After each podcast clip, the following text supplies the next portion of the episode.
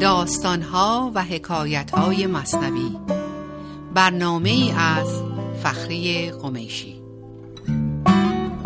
اشنوید ای دوستان این داستان. خود حقیقت نقد حال ماست آن. دانه معنی بگیرد مرد عقل ننگرد پیمانه را گرگشت با عرض سلام فخری قمیشی هستم با داستان دیگری از داستانهای مصنوی معنوی. داستان این هفته ما نامش هست عارفی که بر مرگ فرزندانش گریه نمی کرد از دفتر سوم بیت 1772 بود شیخی رهنمایی پیش از این. آسمانی شم بر روی زمین. چون پیامبر در میان امتان در گشای روزه دارالجنان. در روزگاران قدیم شیخی بود که بسیار وارسته بود و مثل چراغی از آسمان در روی زمین میتابید. و در میان مردمان همزمان خودش مثل پیغمبری بود و با پیغامهاش و روش زندگیش راه رسیدن به روزه رزوان و یا بهشت رو باز می‌کرد. گفت پیغمبر که شیخ رفته پیش چون نبی باشد میان قوم خیش. و پیغمبر فرموده که یک شیخی که در راه کمال از هر آفتی خودش رو دور نگه داشته باشه می‌تونه در میان قومش مثل یک پیغمبر عمل کنه. یک سباهی گفتش اهل بیت او سخت دل چونی بگو ای نیک خو. خب اتفاقی برای زندگی این پیر افتاد و اون این بود که دو فرزندش رو از دست داد و اهل بیتش بهش گفتن تو چقدر سخت دل هستی ای آدم خوش سیرت. ما ز مرگ و حجر فرزندان تو نوحه میداریم با پشت دو تو. بهش میگن که در غم مردن این بچه های تو ما نوحه و زاری می‌کنیم و پشتمون دوتو شده خم شده از شدت قصه و گریه و زاری. تو نمی گریی نمی زاری چرا؟ یا که رحمت نیست اندر دل تو را. بهش میگن تو چرا گریه نمی کنی چرا زاری نمی کنی مگه رحم و شفقت تو دل تو نیستش؟ چون تو را رحمی نباشد در درون پس چه امید است مان از تو کنون؟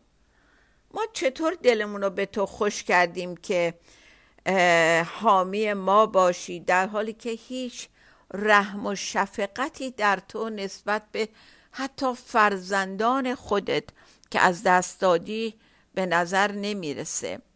و ما چطور فکر می‌کنیم تو بعدا دلت برا ما بسوزه که اطرافیانت هستیم و دورتریم؟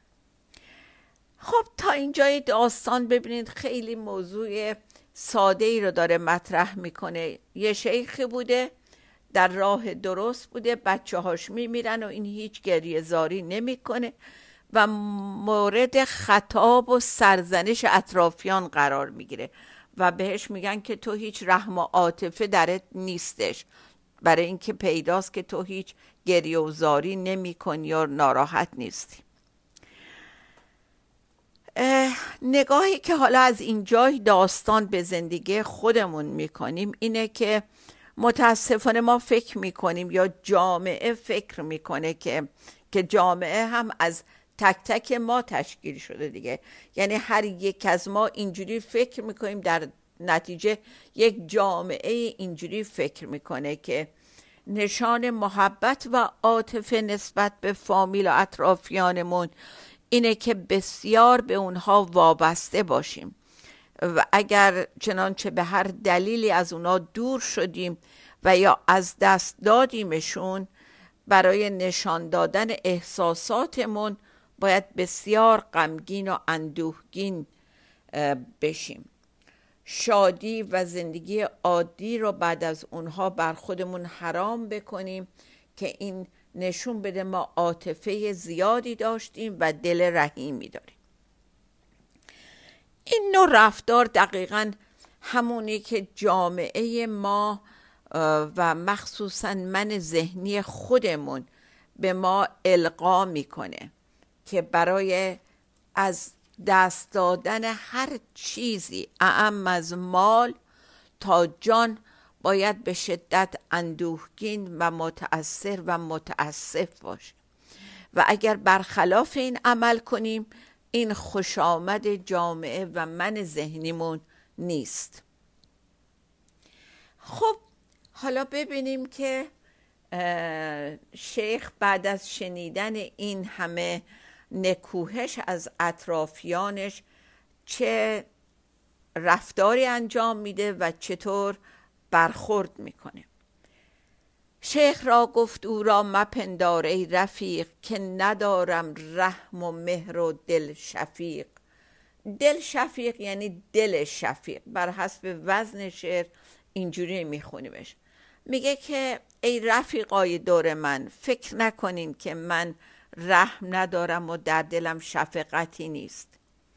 بر همه کفار ما را رحمت است. گرچه جان جمله کافر نعمت است. میگه که در واقع این رو از زبون پروردگار میاره برای اطرافیانش که پروردگار حتی به کافران هم همون رحم و شفقتی رو داره که نسبت به آدمای با وفا و متدین داره. لطف پروردگار شامل همه مخلوقاتش است. حتی اونهایی که به نعمتهاش کافر هستن یعنی روی نعمتهایی که از طرف خدا براشون اومده پوشوندن. کافر نعمت یعنی کسانی که پوشانده کردن روی نعمتهایی رو که از خدا گرفتن. و میگه که وقتی خداوند من اینجوری هستش من چطور می‌تونم غیر از این باشم و غیر از این عمل بکنم. بر سگانم رحمت و بخشایش است که چرا از سنگ هاشان مالش است. میگه من حتی دلم به سگ ها هم میسوزه از اینکه مردم اونقدر به اینا سنگ می‌زنن و اونها رو لط و پار می‌کنن. میگه از سنگ ها مالششون میدن یعنی له و می‌کنن. من دلم برای سگا هم میسوزه. چرسه به بچه هام آن سگی که میگزد گویم دعا که از این خووا رهانش ای خدا. میگه وقتی یه سگی منو گاز می‌گیره من اون لحظه دعا می‌کنم برای اون سگ که خدایا این درند خویی و درند صفتی رو از این سگ بگیر. پس من چطور می‌تونم آدم نامهربونی باشم؟ گفت پس چون رحم داری بر همه همچو چوپانی به این رمه چون نداری نوحه بر فرزند خیش چون که فساد عجلشان زد به نیش.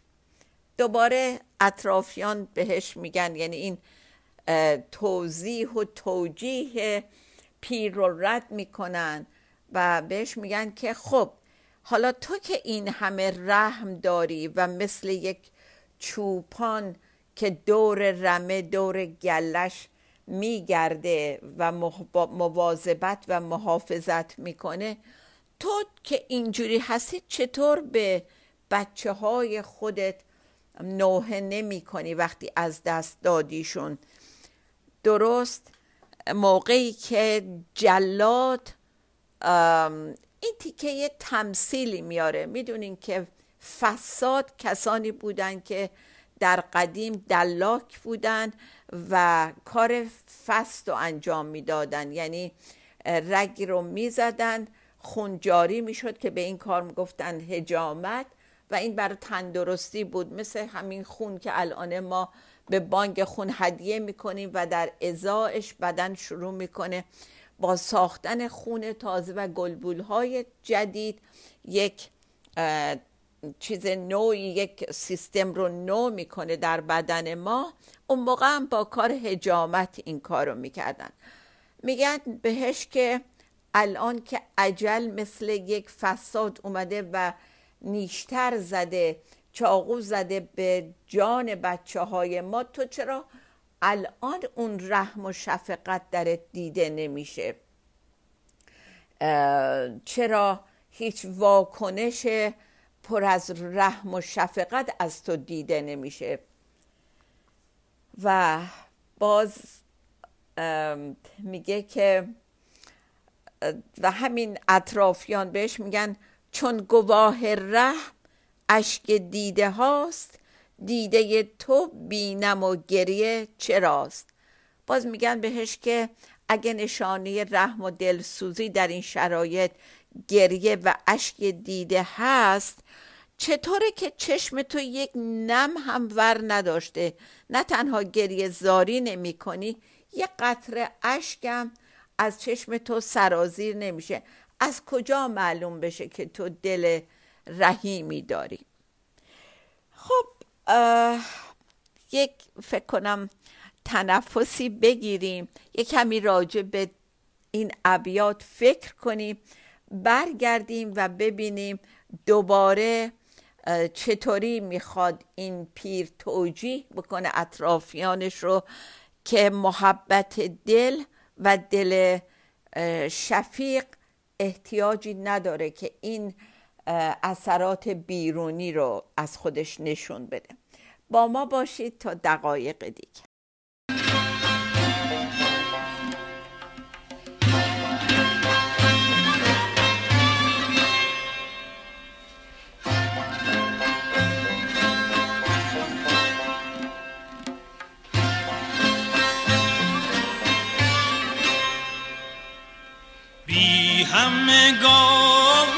سر شود بی تو به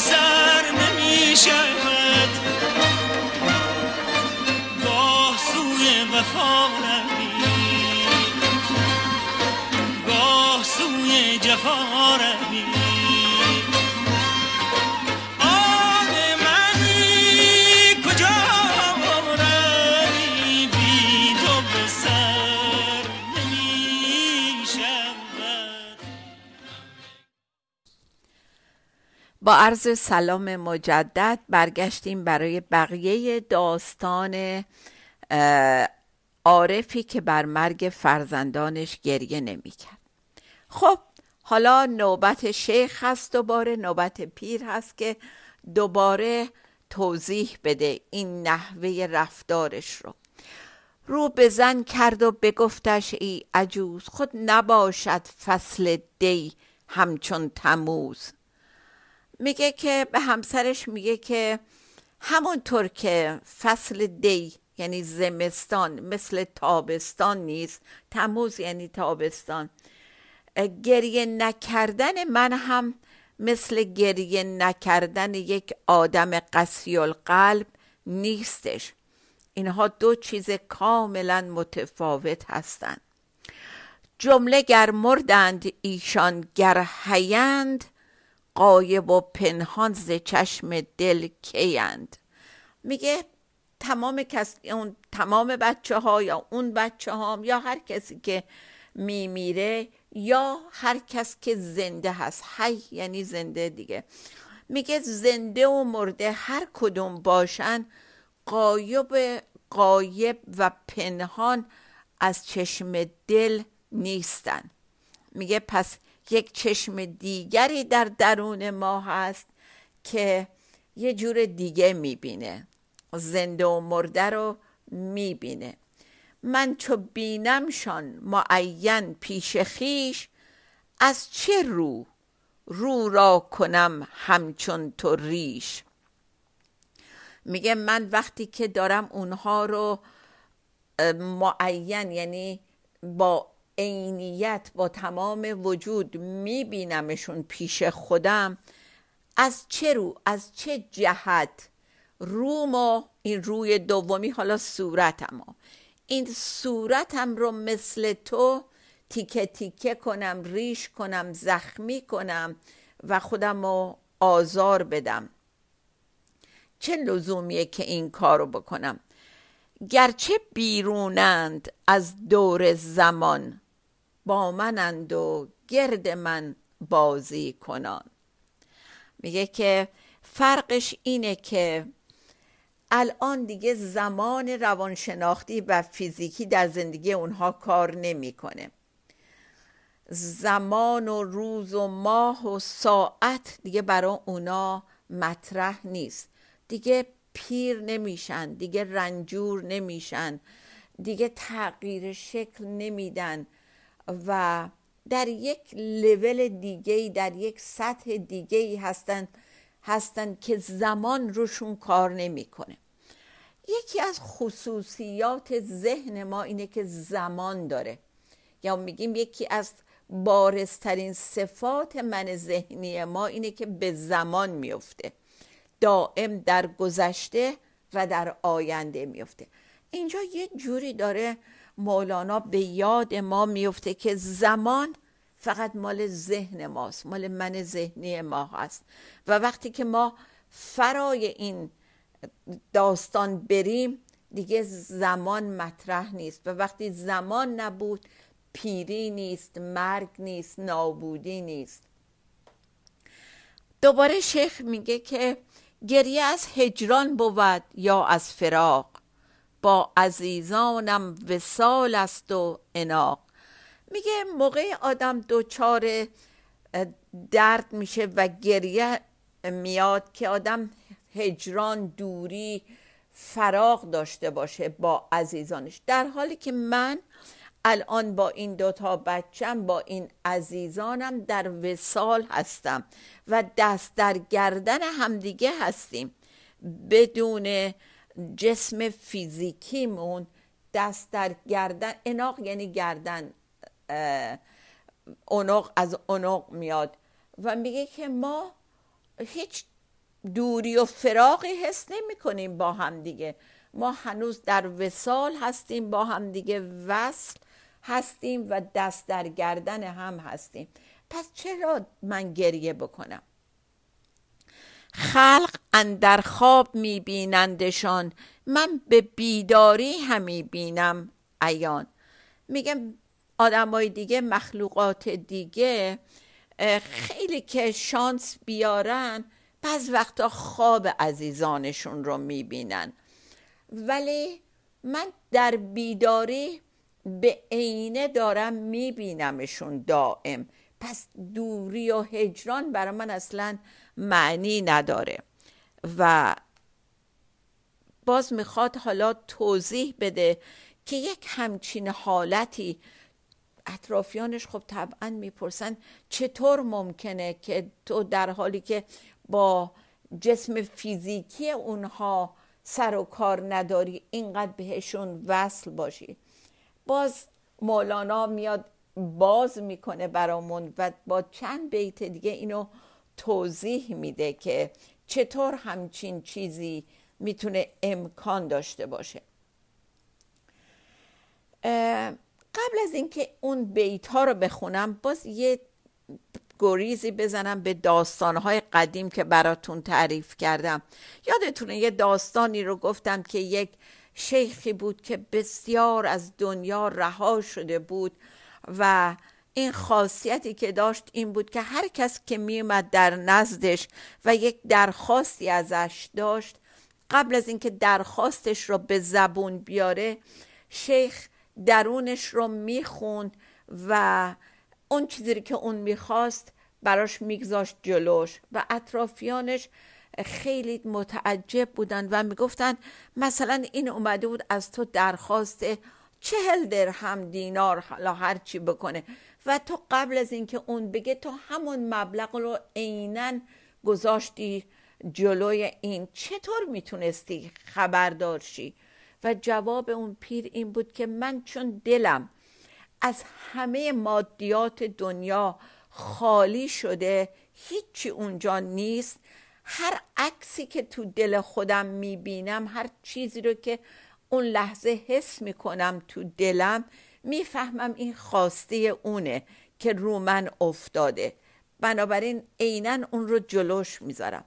حالا اینجا هم جواب شیخ در واقع همینه و باز با یک مثالی میگه که زین جهان خود را دمی پنهان کنم.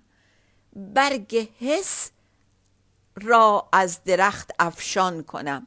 میگه که من برگ های حس های زمینی رو از درخت می‌کنم میریزم زمین. ببینید چه مثال جالبی داره می‌زنه. و یک زمانی خودم از جهان جدا می‌کنم تمام حس هامو مثل برگ درخت میریزم و خالی می‌کنم.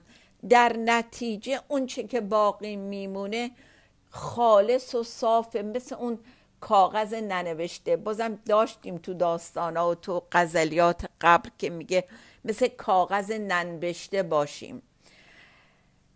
حس ها و اندیشه ها بر آب صفا همچو خس بگرفته روی آب را. دست عقل آن خس به یک سو می‌برد آب پیدا می شود پیش خرد. میگه این حس های ظاهری ما مثل اون خس و خاشاکی هستن که روی یه آبی رو میپوشونه. کافیه دست ببریم اونها رو کنار بزنیم آب صاف از زیرش نمایان بشه.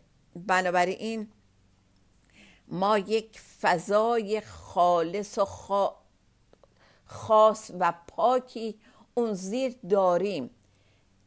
در واقع اون همیشه اونجا هست. فقط روش و خس و خاشاک پوشونده. کافیه که دست عقل بیاد وسط و اون خاشاک رو به کناری بزنه تا اون زمیر پاک ما حاضر و هویدا بشه از اون زیر بیاد بیرون. همه اینا منو یاد یه چند بیت خیلی معروف انداخت که با توجه به اینکه خیلی وقت ندارم اون چند بیت رو فقط براتون می‌خونم. که کمک می‌کنه برای درک بهتر این حال و هوای خاص و خالص و پاک. اول یه بیتی بخونم از دفتر اول 468 جز توکل جز که تسلیم تمام در غم و راحت همه مکر است و دام. این غمی که اونجا اومده الان چجوری می‌تونم پاکش بکنم؟ به جز توکل و تسلیم کام و تمام هیچ راهی نداره. همه راه های دیگه مکر و دامه. خب اون چند بیتو از غزل 637 می‌خوام براتون بخونم. ببینین چقدر قشنگه. میفرماید برانید برانید که تا باز نمانید. بدانید بدانید که در عین عیانید. بتازید بتازید که چالاک سوارید.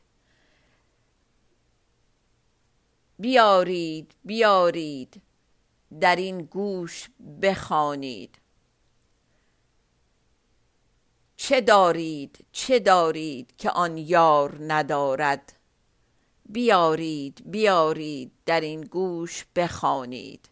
بتازید بتازید که چالاک سوارید. بنازید بنازید که خوبان جهانید. باز داره به همون میگه یادمون باشه چه گنج پرارزشی در درون ما هست که ما یا یادمون رفته داریم یا فراموشش کردیم. و دو بیت آخر این غزل بسیار زیباست که میگه شرابیست شرابیست خدا را نهانی که دنیا و شما نیز ز یک جرعه آنید. در این بحر در این بحر همه چیز بگنجد. مترسید مترسید گریبان ندرانید. همه رو خوندم تا به این آخری برسم. در این بحر در این بحر همه چیز بگنجد. مترسید مترسید. گریبان مدرانید. خب به آخر وقت رسیدیم که همون بیت پایانی داستان هر هفته رو بخونیم که قرار گذاشتیم برای این ماه. جز عنایت که گشاید چشم را؟